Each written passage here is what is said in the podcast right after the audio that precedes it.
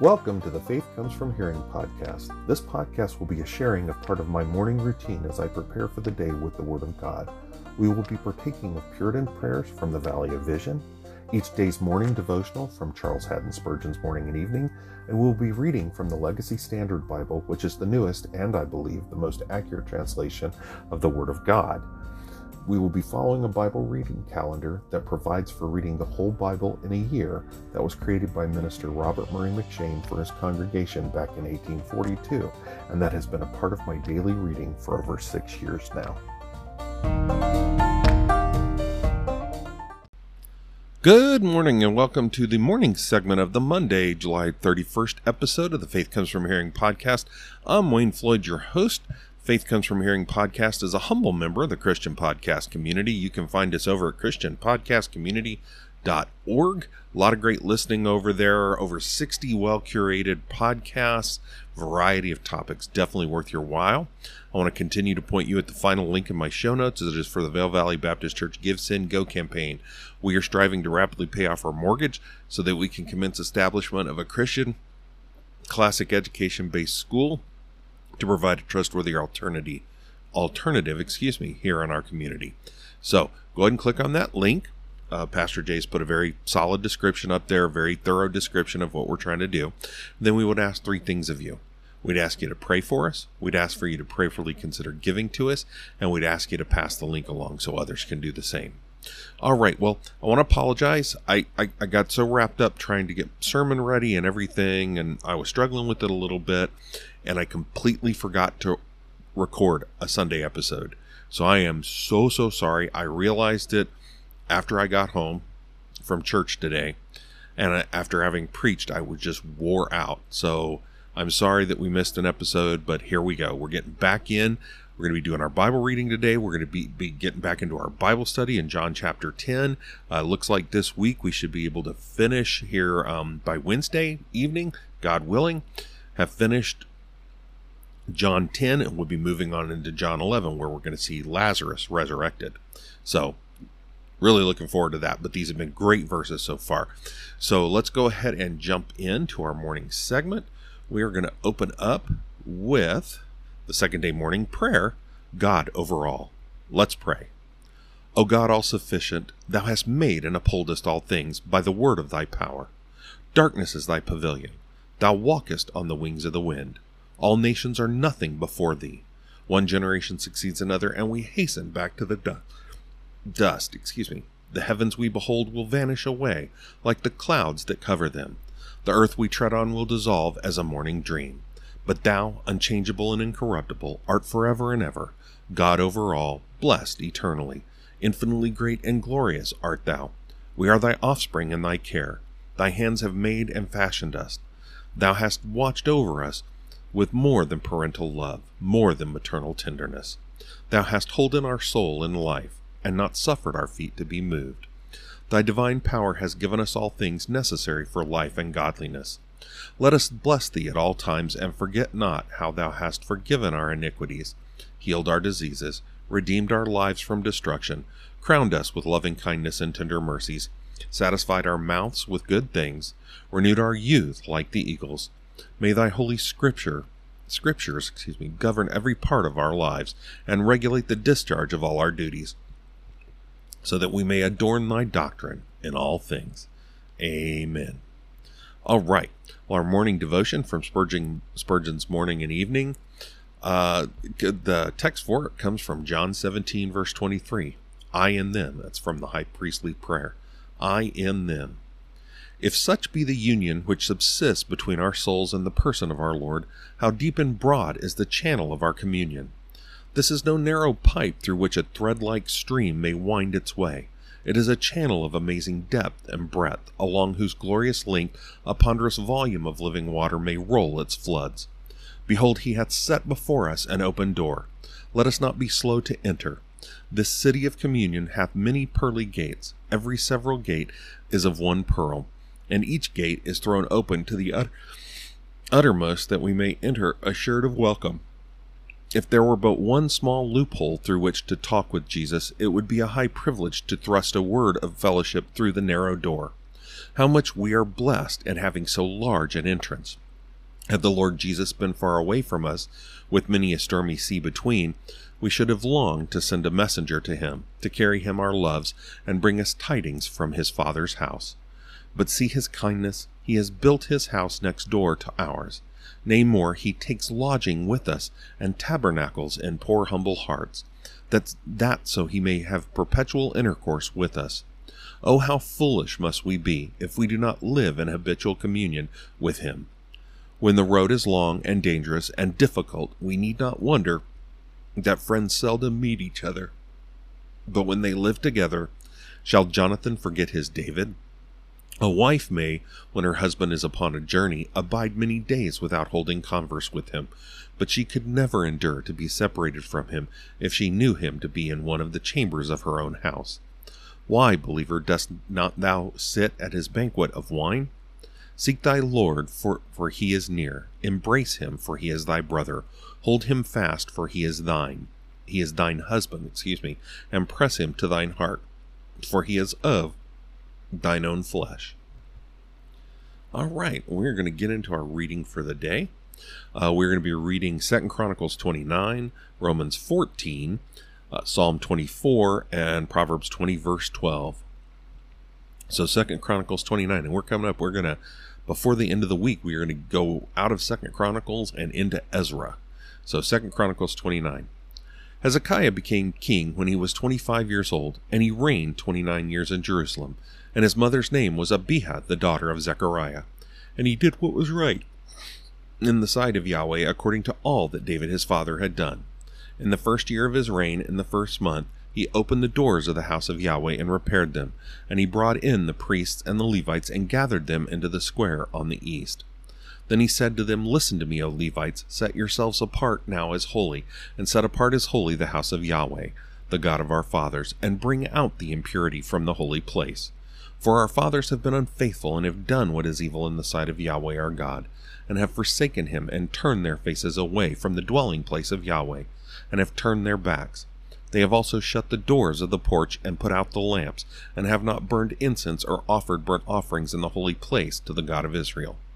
Therefore the wrath of Yahweh was against Judah and Jerusalem, and he has made them an object of terror, of horror, and of hissing, as you see with your own eyes. And behold, our fathers have fallen by the sword, and our sons and our daughters and our wives are in captivity for this. Now it is in my heart to cut a covenant with Yahweh, the God of Israel, that his burning anger may turn away from us. My sons, do not be at ease now, for Yahweh has chosen you to stand before him, to minister to him, and to be his ministers and offer offerings up in smoke. Then the Levites arose, Mahath the son of Amasai, and Joel the son of Azariah, from the sons of the Kohathites, and from the sons of Merari, Kish the son of Abdi, and Azariah the son of Jehallelel, and from the Gershonites, Joah the son of Zimmah, Zima, and Eden the son of Joah, and from the sons of Elizaphan, Shimri and Jael, and from the sons of Asaph, Zechariah and Mattaniah, and from the sons of Heman, Jehiel and Shimei, and from the sons of Jeduthun, Shemaiah and Uzziel. And they gathered their brothers, set themselves apart as holy, and went in to cleanse the house of Yahweh, according to the commandment of the king by the words of Yahweh. So the priests went into the inner part of the house of Yahweh to cleanse it, and every unclean thing which they found in the temple of Yahweh they brought out to the court of the house of Yahweh. Then the Levites received it to bring out to the Kidron valley to an outer area. Then they began to set it apart as holy on the first day of the first month, and on the eighth day of the month they entered the porch of Yahweh. Then they set apart the house of Yahweh as holy in eight days, and completed it on the sixteenth day of the first month. And they went in to King Hezekiah and said, We have cleansed the whole house of Yahweh, the altar of burnt offering with all of its utensils, and the table of showbread with all its utensils. Moreover, all the utensils which the king Ahaz had rejected during his reign in his unfaithfulness, we have prepared and set apart as holy. And behold, they are before the altar of Yahweh. Then King Hezekiah arose early, and gathered the princes of the city, and went up to the house of Yahweh. And they brought seven bulls, seven rams, seven lambs, and seven male goats for a sin offering for the kingdom, the sanctuary, and Judah. And he ordered the priests, the sons of Aaron, to offer them on the altar of Yahweh. So they slaughtered the bulls, and the priests took the blood and splashed it on the altar. They also slaughtered the rams and splashed the blood on the altar. They slaughtered the lambs also and splashed the blood on the altar. Then they had the male goats of the sin offering approach before the king and the assembly, and they laid their hands on them. And the priests slaughtered them and purged the altar with their blood to atone for all Israel. For the king ordered the burnt offering and the sin offering for all Israel. He then caused the Levites to stand in the house of Yahweh with cymbals, with harps, and with lyres, according to the command of David and of Gad the king's seer, and of Nathan the prophet, for the command was from Yahweh by the hand of his prophets. And the Levites stood with the musical instruments of David, and the priests with the trumpets. Then Hezekiah said to offer said to offer the burnt offering on the altar. When the burnt offering began, the song to Yahweh also began with the trumpets, accompanied by the instruments of David, king of Israel. While the whole assembly worshipped, the singers also sang, and the trumpets sounded. All this continued until the burnt offering was completed. Now, at the completion of the burnt offerings, the king and all who were present with him bowed down and worshipped. Moreover, King Hezekiah and the officials ordered the Levites to sing praises to Yahweh with the words of David and Asaph the seer. So they sang praises with gladness and bowed down and worshipped. Then Hezekiah answered and said, Now that you have become ordained to Yahweh, approach and bring sacrifices and thank offerings to the house of Yahweh. And the assembly brought sacrifices and thank offerings, and all those who were willing of heart brought burnt offerings. And the number of the burnt offerings which the assembly brought were bought I'm sorry, brought was seventy bulls, one hundred rams, and two hundred lambs. All these were for a burnt offering to Yahweh. And the holy things were six hundred bulls and three thousand sheep. But the priests were too few, so that they were unable to skin all the burnt offerings. Therefore their brothers the Levites helped them until the work was completed, and until the other priests had set themselves apart as holy. For the Levites were more upright of heart to set themselves apart as holy than the priests. There were also many burnt offerings with the fat of the peace offerings, and with the drink offerings for the burnt offerings. Thus the service of the house of Yahweh was established again. Then Hezekiah and all the people were glad over what God had prepared for the people, because the thing this because the thing came about suddenly. Romans 14. Now accept the one who is weak in faith, but not for the purpose of passing judgment on opinions. One person has faith that he may eat all things, but he who is weak eats vegetables only. The one who eats must not view the one who does not eat with contempt, and the one who does not eat must not judge the one who eats, for God accepted him. Who are you to judge the servant of another? To his own master he stands or falls, and he will stand, for the Lord is able to make him stand. One, one person judges one day above another, another judges every day alike. Each person must be fully convinced in his own mind. He who regards the day regards it for the Lord, and he who eats, eats for the Lord, for he gives thanks to God, and he who does not eat for the Lord, he does not eat and gives thanks to God. For not one of us lives for himself, and not one dies for himself. For if we live, we live for the Lord, or if we die, we die for the Lord. Therefore, whether we live or die, we are the Lord's. For to this end Christ died and lived again, that he might be Lord both of the dead and of the living. But you, why do you judge your brother? Or you again, why do you view your brother with contempt? For we will all stand before the judgment seat of God. For it is written, As I live, says the Lord, to me every knee shall bow, and every tongue shall confess to God.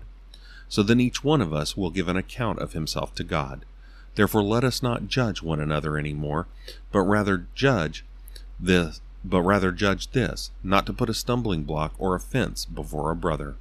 I know and am convinced in the Lord Jesus that nothing is defiled, defiled in itself, but to him who considers anything to be defiled, to him it is defiled. For if because of food your brother is grieved, you are no longer walking according to love. Do not destroy with your food him for whom Christ died. Therefore do not let what is for you a good thing be slandered. For the kingdom of God is not eating and drinking, but righteousness and peace and joy in the Holy Spirit. For he who in this way serves Christ is pleasing to God and approved by men. So then let us pursue the things which make for peace and the building up of one another. Do not tear down the work of God for the sake of food. All things indeed are clean, but they are evil for the man who eats and gives offense. It is good not to eat meat, or to drink wine, or to do anything by which your brother stumbles. The faith which you have, have as your own conviction before God. Blessed is he who does not judge himself in what he approves. But he who doubts is condemned if he eats, because his eating is not from faith, and whatever is not from faith is sin. Psalm 24 a, a, Of David, a psalm. The earth is Yahweh's as well as its fullness, the world and those who dwell in it. For he has founded it upon the seas, and established it upon the rivers. Who may ascend into the mountain of Yahweh, and who may rise in his holy place? He who has innocent hands and a pure heart, who has not lifted up his soul to worthlessness, and has not sworn deceitfully, and shall lift up a blessing from Yahweh, and righteousness from the God of his salvation. This is the generation of those who seek him, who seek your face. Pay heed, O Jacob, Selah. Lift up your heads, O gates, and be lifted up, O ancient doors, that the King of glory may come in may come in. Excuse me. Who is this King of glory? Yahweh strong and mighty, Yahweh mighty in battle. Lift up your heads, O gates, and lift yourselves up, O ancient doors, that the King of glory may come in. Who is he, this King of glory? Yahweh of hosts. He is the King of glory. Selah. And finally, Proverbs 20, I think that's correct. Yeah, Proverbs 20, verse 12. The hearing ear and the seeing eye, Yahweh has made both of them. All right, well, that is our reading for the day. Um, I hope you have a wonderful day. I hope you've had a good weekend. I hope you have a wonderful Monday. I would continue to implore you to do all that you do for the glory of God. And I hope to see you for the evening segment. Let's go ahead and close in prayer. The prayer we're going to close in is called the Trinity. Let's pray. Three in one, one in three, God of my salvation. Heavenly Father, blessed Son, eternal Spirit, I adore thee as one being, one essence, one God in three distinct persons, for bringing sinners to thy knowledge and to thy kingdom. O Father, thou hast loved me and sent Jesus to redeem me. O Jesus, thou hast loved me and assumed my nature, shed thine own blood to wash away my sins, wrought righteousness to cover my unworthiness. O Holy Spirit, thou hast loved me and entered my heart, implanted there eternal life, revealed to me the glories of Jesus. Three persons and one God. I bless and praise thee, for love so unmerited, so unspeakable, so wondrous, so mighty to save the lost, and raise them to glory. O Father, I thank thee that in fullness of grace thou hast given me to Jesus to be his sheep, jewel, portion. O Jesus, I thank thee that in fullness of grace thou hast accepted, espoused, bound me. O Holy Spirit, I thank thee that in fullness of grace thou hast exhibited Jesus as my salvation, implanted faith within me, subdued my stubborn heart, made me one with him forever. O Father, thou art enthroned to hear my prayers. O Jesus, thy hand is outstretched to take my petitions. O Holy Spirit, thou art willing to help my infirmities, to show me my need, to supply words to pray within me, to strengthen me that I faint not in supplication. O triune God, who commandeth the universe, thou hast commanded me to ask for those things that concern thy kingdom and my soul. Let me live and pray as one baptized into the threefold name. Amen. All right, again, I hope you have yourself a wonderful day, and I hope to see you this evening. Have a good one. God bless.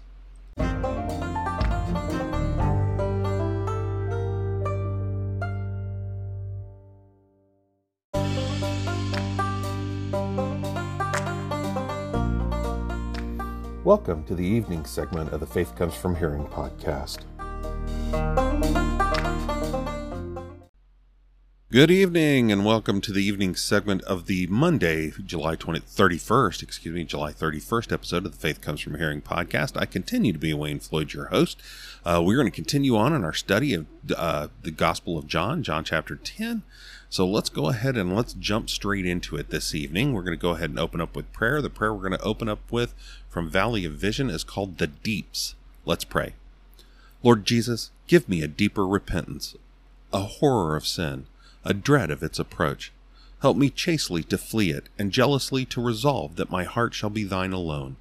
Give me a deeper trust, that I may lose myself to find myself in thee, the ground of my rest, the spring of my being. Give me a deeper knowledge of thyself as Savior, Master, Lord, and King. Give me deeper power in private prayer, more sweetness in thy word, more steadfast grip on its truth. Give me deeper holiness in speech, thought, action, and let me not seek moral virtue apart from thee.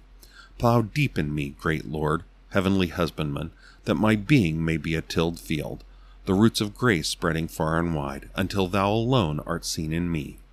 Thy beauty golden like summer harvest, thy fruitfulness as autumn plenty. I have no master but thee, no law but thy will, no delight but thyself, no wealth but that thou givest, no good but that thou blessest, no peace but that thou, thou bestowest. I am nothing but that thou makest me. I have nothing but that I receive from thee. I can do nothing but that grace adorns me. Quarry me deep, dear Lord, and then fill me to overflowing with living water. Amen. All right, our evening evening devotion from Spurgeon's Morning and Evening. The text is from 1 Chronicles 9:33. And these are the singers. They were employed in that work day and night. Well was it so ordered in the temple that the sacred chant never ceased, for evermore did the singers praise the Lord, whose mercy endureth forever. As mercy did not cease to rule either by day or by night, so neither did music hush its holy ministry. My heart, there is a lesson sweetly taught to thee in the ceaseless song of Zion's temple. Thou too art a constant debtor, and see thou to it that thy gratitude like charity never faileth. God's praise is constant in heaven, which is to be thy final dwelling place. Learn thou to practice the eternal Hallelujah. Around the earth, as the sun scatters his light, his beams awaken grateful believers to tune their morning hymn, so that by the priesthood of the saints, perpetual praise is kept up at all hours. They swathe our globe in a mantle of thanksgiving and girdle it with a golden belt of song. Lord, the Lord always deserves to be praised for what he is in himself, for his works of creation and providence, for his goodness towards his creatures, and especially for the transcendent act of redemption, and all the marvelous blessing flowing therefrom. It is always beneficial to praise the Lord. It cheers the day and brightens the night. It lightens toil and softens sorrow. And over earthly gladness it sheds a sanctifying radiance, which makes it less liable to blind us with its glare. Have we not something to sing about at this moment? Can we not weave a song out of our present joys or or I'm sorry, or our past deliverances or our future hopes? Earth yields her summer fruits. The hay is housed, the golden grain invites the sickle, and the sun tarrying long to shine upon a fruitful earth shortens the interval of shade, that we may lengthen the hours of devout worship. By the love of Jesus, let us be stirred up to close the day with a psalm of sanctified gladness. All right. Well, like I said, we're continuing on in John chapter 10, and we are in this final section. Again, um, as we talked before, you know, the uh, we'd come out of chapter 9. Chapter 9 was the man born blind. Um, he'd been born blind. Jesus provided him his sight, gave him his sight um, for a man who had never had sight. Basically, what Jesus had to do was regenerate his eyes.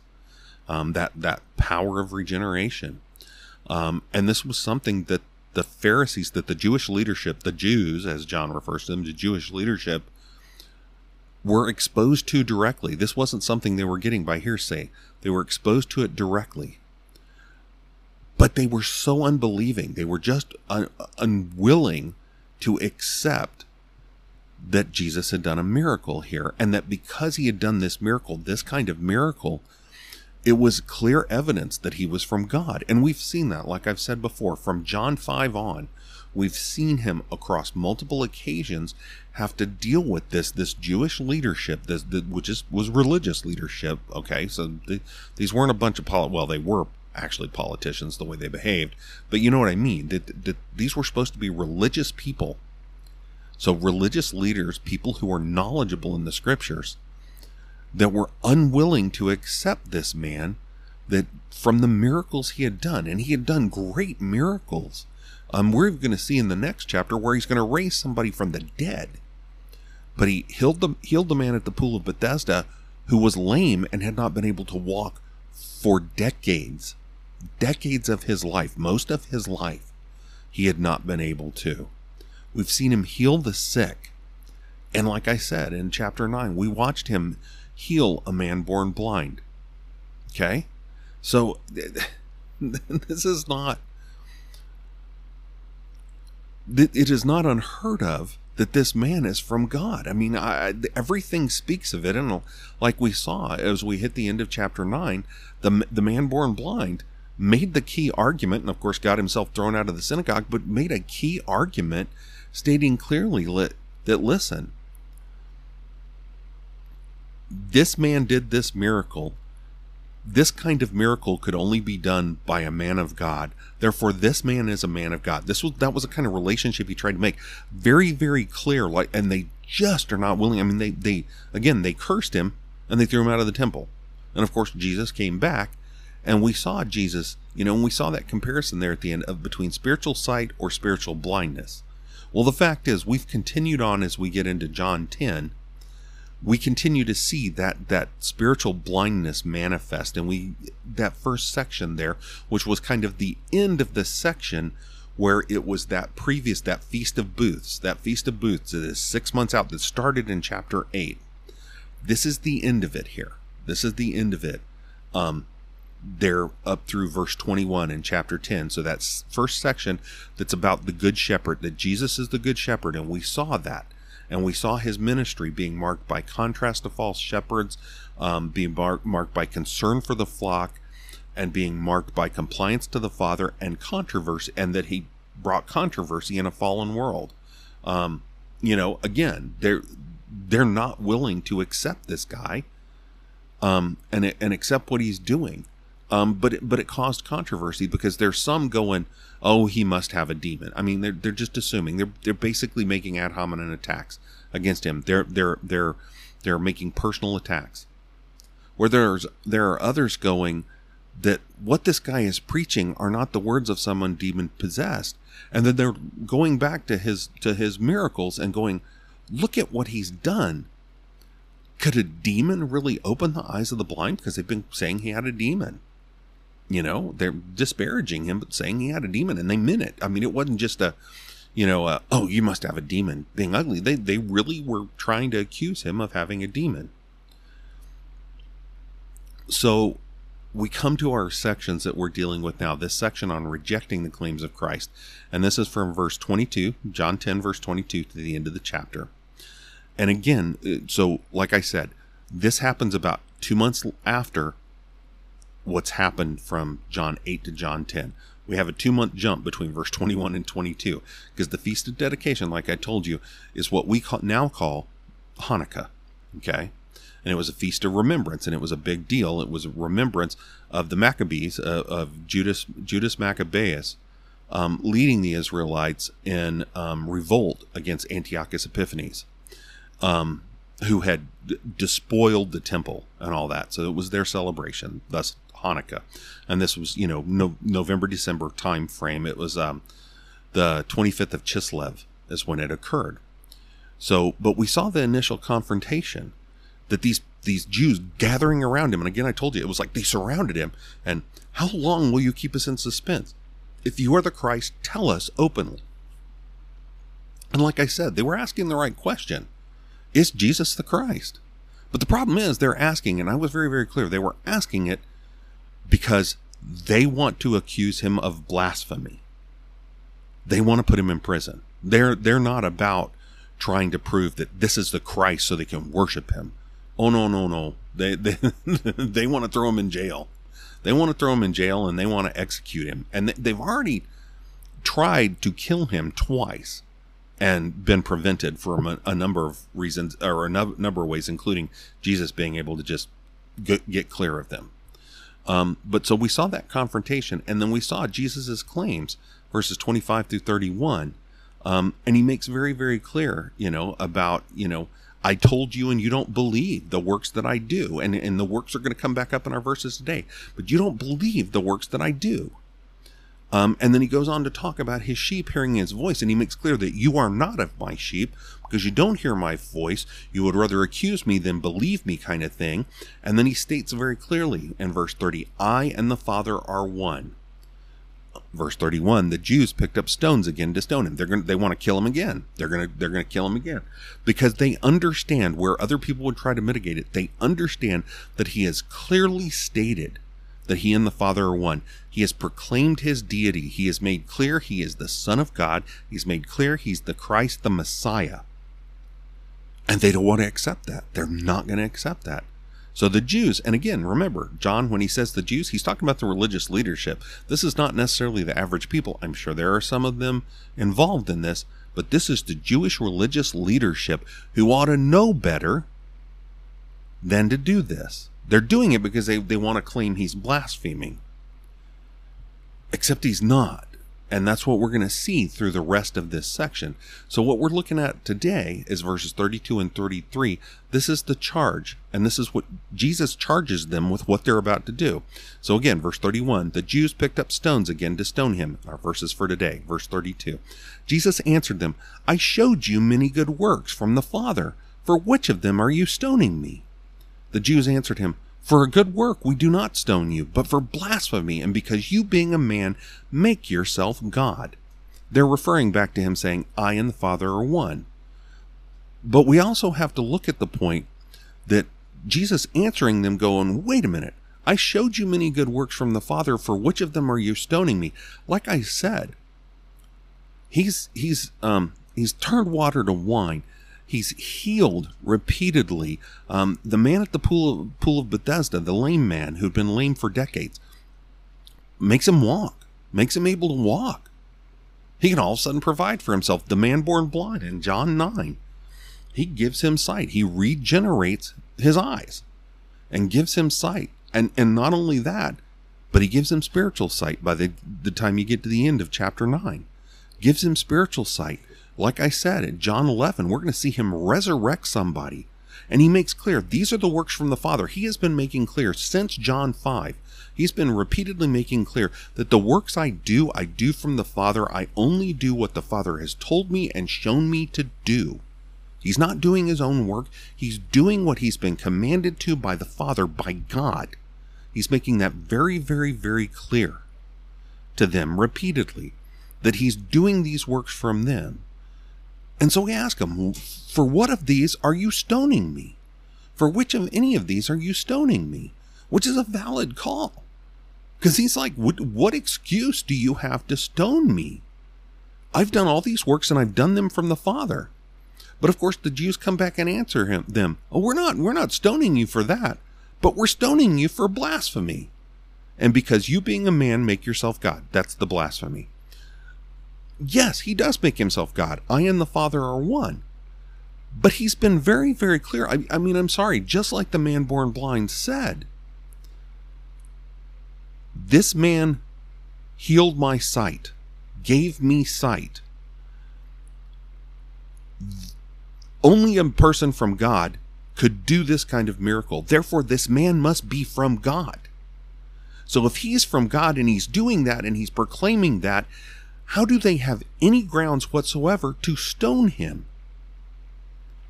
But of course, they are manifesting this spiritual blindness, the spiritual blindness we talked at as we got towards the end of John 9. They're manifesting the spiritual blindness. These are those. Um, shoot, I even preached about them today. Those, um, and we're talking about it, it, the the passage in Matthew 10, speaking of you know um, those that reject those that reject the gospel. And again, Jesus there, as he was instructing the 12 as they were getting ready to go out, he wasn't talking about those who struggle with it a little bit or are stumbling along or are a little bit slow. He was talking about those that have had the full counsel of the gospel, the full counsel of Scripture proclaimed to them, has have had um, and, and have been exposed to repeatedly the fruits of the Holy Spirit working in people's lives, and have chosen to shove it aside, have chosen to reject it, have chosen to, to, to even blaspheme it. This is who he's talking about. And this is what these Jewish leaders have become. They are spiritually blind. They are like Pharaoh. They have hardened their heart and hardened their heart and hardened their heart and hardened their heart. And no, we don't have proclamation yet in the scripture here that says God hardened their heart. But it is is it that much of a leap to make clear that these are those that no matter what Jesus did, had Jesus turned around and had somebody killed in front of him and raised him from the dead right there, resurrected somebody, they would have still argued that he was not of God and he was blaspheming by indicating that he and the Father are one. Now, all of those miracles, the good works on top of all the scriptures that these Jews, Jewish leadership, religious leadership, are supposed to be familiar with this this text, with the Old Testament, with the law and the prophets. They are supposed to be experts on this.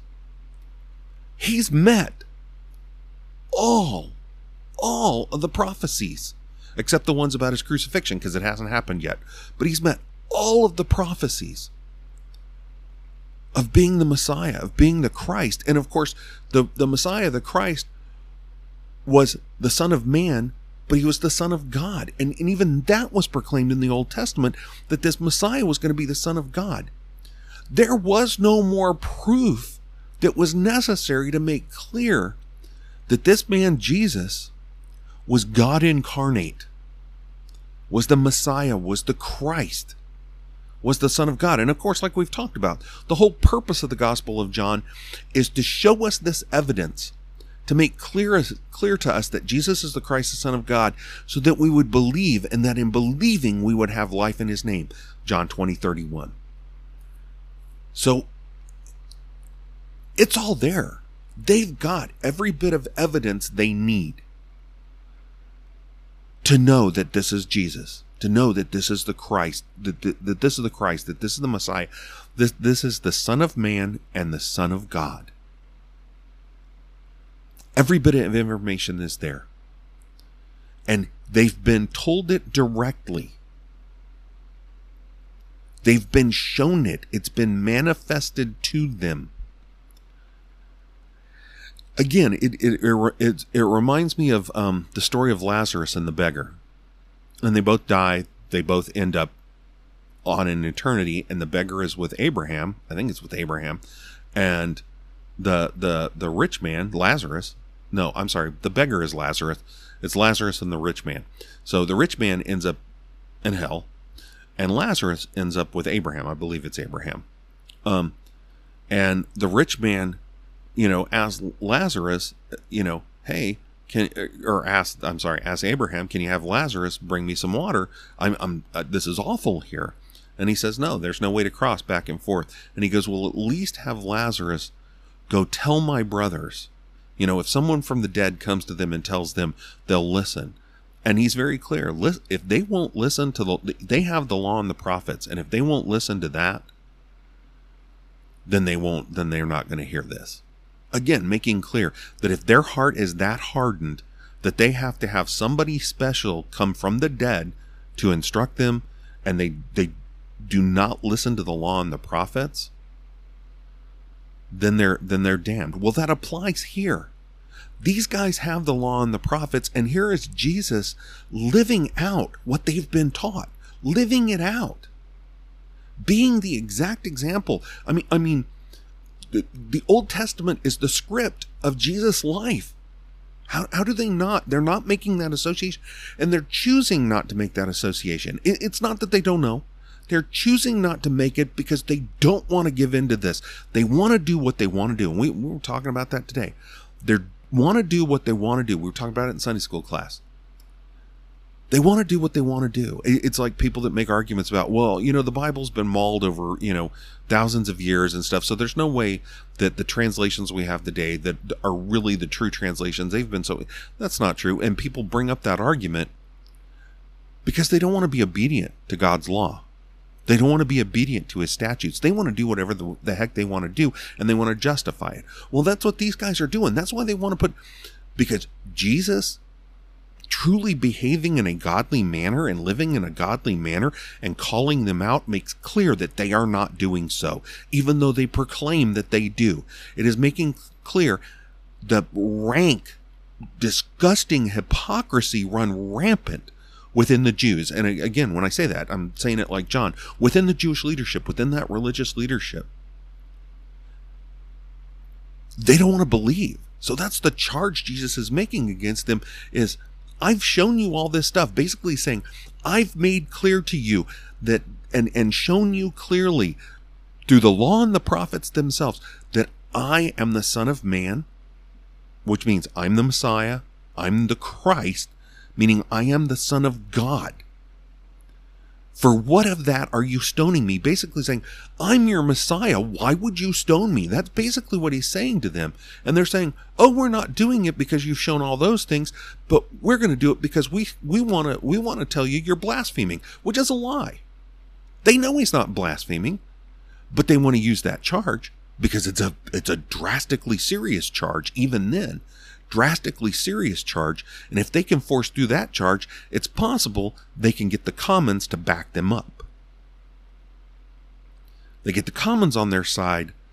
All of a sudden, here's this guy who's been doing all these all these wonderful and, and very, very popular miracles. They can start turning the crowds against him. And what do we see in six months? Well, in this case, in four months we see the crowd start to turn against him. They start to turn them against him. And the crowd sitting there screaming, Crucify him, crucify him. That's what they're trying to do. But this is the charge Jesus has brought here. Is what else do I have to show you? And I'm, and honestly, so it's kind of like a so what moment. So what does that mean to you and I? Well, the fact is, we've got even more information than they had.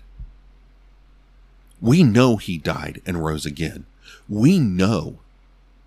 You cannot read the scripture and not know that Jesus was the Christ, the Messiah, that he is our only salvation. He is the door, the door to the sheepfold, the only way, as we saw earlier in John 10, that he is our only, he is the way, the truth, and the light.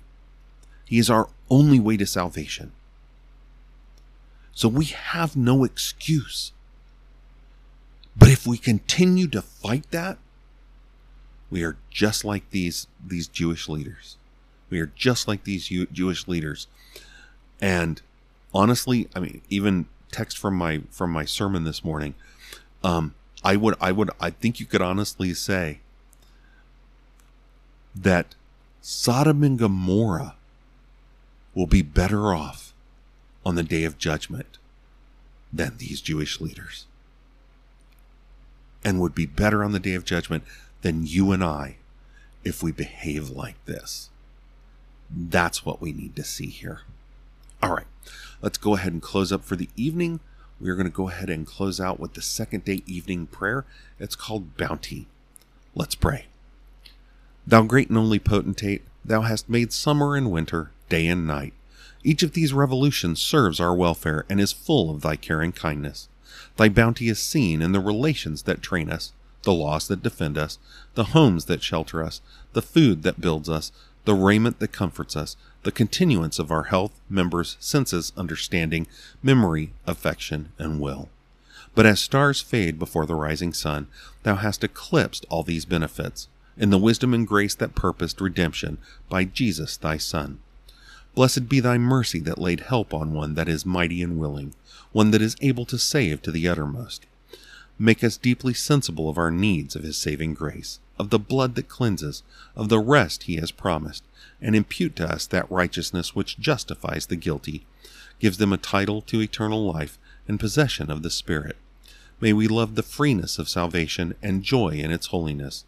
Give us faith to grasp thy promises that are our hope. Provide for every exigency and prevent every evil. Keep our hearts from straying after forbidden pleasures. May thy will bind all our wishes.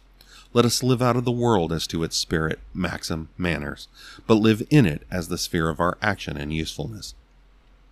May we be alive to every call of duty, accepting without question thy determination of our circumstances and our service. Amen. All right. Well, thank you for spending this time with me. I hope you've I, I hope you've been edified by it, and and it is and it has helped to lead you to a better understanding of God's Word. I hope you have a wonderful night, and I hope to see you in the morning. Have a good one. God bless.